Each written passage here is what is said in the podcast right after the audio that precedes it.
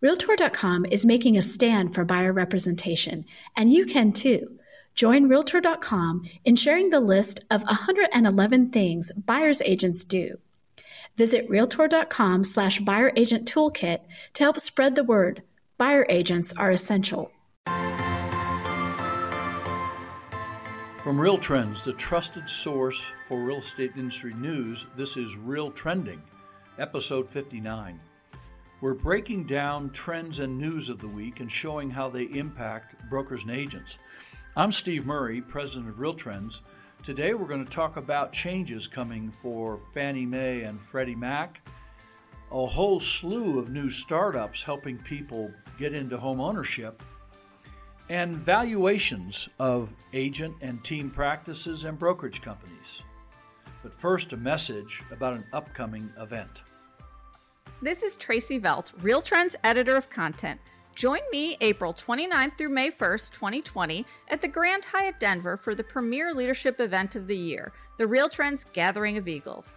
Steve Murray and I will be interviewing brokers who accomplished the impossible multiple years of growth no matter what the market. Plus, hear from author and leadership expert Patrick Lencioni on how to build a healthy organization. After his keynote session, coaches from Lencioni's team will be on hand to lead small group workshops so you can put his practices into play. For the first time ever, we're inviting brokerage leaders and up to three of their leadership team members. Go register at realtrends.com backslash events. You won't want to miss this one of a kind event, and spaces are filling up quickly. Go engage, go lead, go register.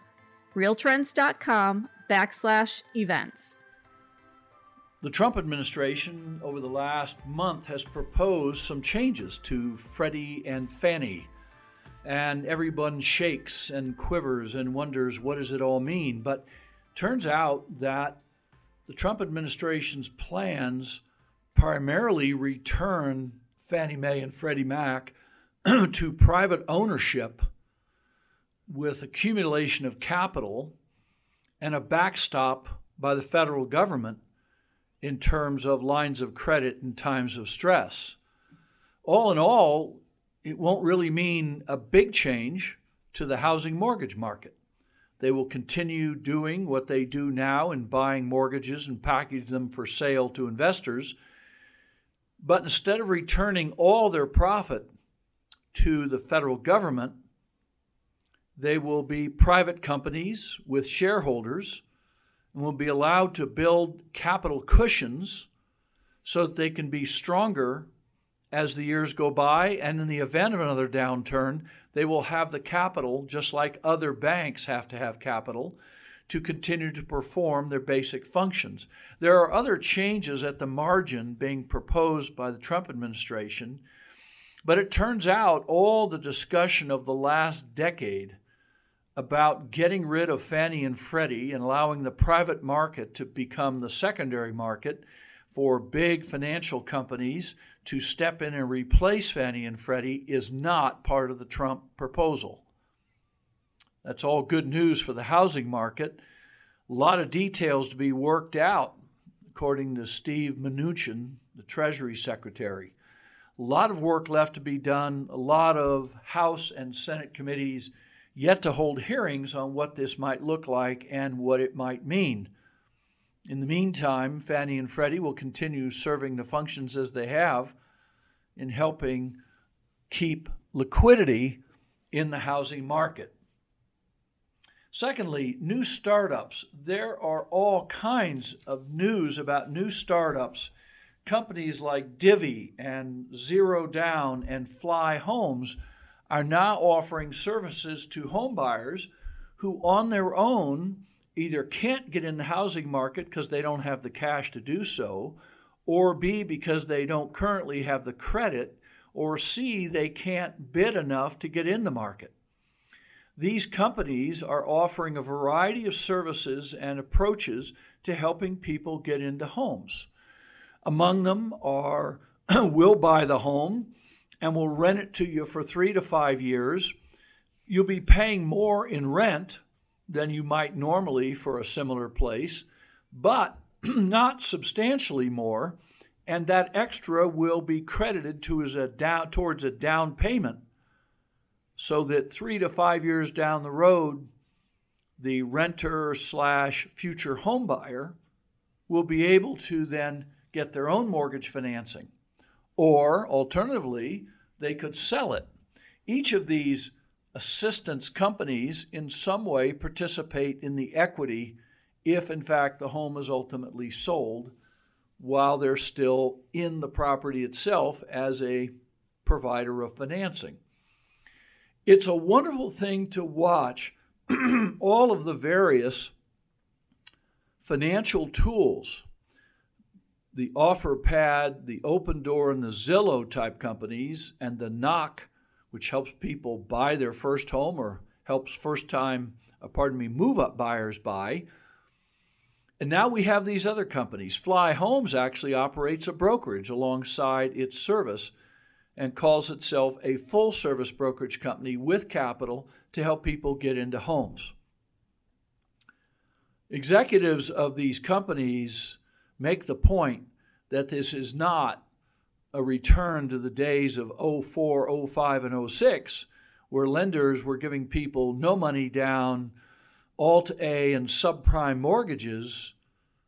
It's not that at all, they say. It is real money that they're putting into the property, backed by careful valuations to make sure the buyer and them are not overpaying for the property. But it helps otherwise families that don't have the financial capability to get into a home to get into home ownership. The interesting part is more and more companies like them and others are seeking to partner with existing brokerage companies to market these services and these products to buyers and sellers. Certainly, this benefits large, strong brokerage companies in major metropolitan areas who have the money, people, and resources to effectively market this to a wide range of potential homebuyers. We don't see any big problem with it, and we think it's an opportunity for brokerage companies in a lot of markets to find ways to partner with these companies in providing these new financial tools. It helps first time home buyers get into a market where they're having a tough time crashing that party. It also removes the friction potentially for move up buyers in that they can secure that home they want before having to sell their existing home or trying to bid competitively when they have a contingency on the sale of their home. We think this is, a, on the positive side, it's a broadening of opportunities for home ownership and rather than crazy lending of years past, it sounds like a lot of companies with a lot of capital feel safe to invest in residential real estate these days. Now, we can talk about whether there's too much money crowding into the housing sector right now, but the truth is the country is short millions of housing units. And given the rapid increase in the number of households being created, uh, particularly among younger generations, and the lack of new home construction, both single family and multifamily, these seem like safe bets at this time. There are those people who think a recession could turn the tables on these folks, but this editor thinks that with that dearth of supply, there's still a lot more demand for housing, both rental and owned homes, than there is supply. It's not a crazy bet. Lastly, a lot of articles in the news these days about valuations. There are stories about the valuations of Compass and Redfin and Zillow and Realogy and Remax and EXP. And then there's other people talking about the valuations of teams and agents and how to boost your value. We've written about our view of the valuation differentials between companies like Zillow, Redfin, and Compass on the one hand, and Realogy and Remax on the other. We won't belabor the point on this podcast, except to note this Wall Street and the private investment market are in love with anything that says technology, anybody who says they're a disruptor, and anybody who can show rapid growth in their business, regardless of how they get that growth done. And we've written extensively. It's almost like we need to discount for the day to day real estate agent, team, or brokerage company. You just need to discount what's going on with those valuations because they have no meaning to the agent or the team or the brokerage company in the day to day business of helping people buy and sell homes. We do note that, among others, Bernice Ross recently commented on Inman in a number of articles she's writing about how to establish the value of your business. If you're an agent or a team, as we have said for years in our valuation work on valuations for teams and individual agents, the, the less valuable the agent or the team leader is to their practice, the more likely it is that the practice will have value. To the extent the value is wrapped around and circles around the leader or the individual agent's own relationships, then the value will not be so high. It doesn't mean there won't be value, just not as much value as people would like it to be in that area. For brokerage companies, we've written extensively and in our practice of mergers, acquisitions, and valuations. While the multiple of EBITDA that buyers are willing to pay in the price that they'll pay and the terms, how much cash down, notes, or earn out over time are down from the peaks of two and a half years ago, there is still a very active market for brokerage companies and still a lot of buyers, an increasing number of sellers as well.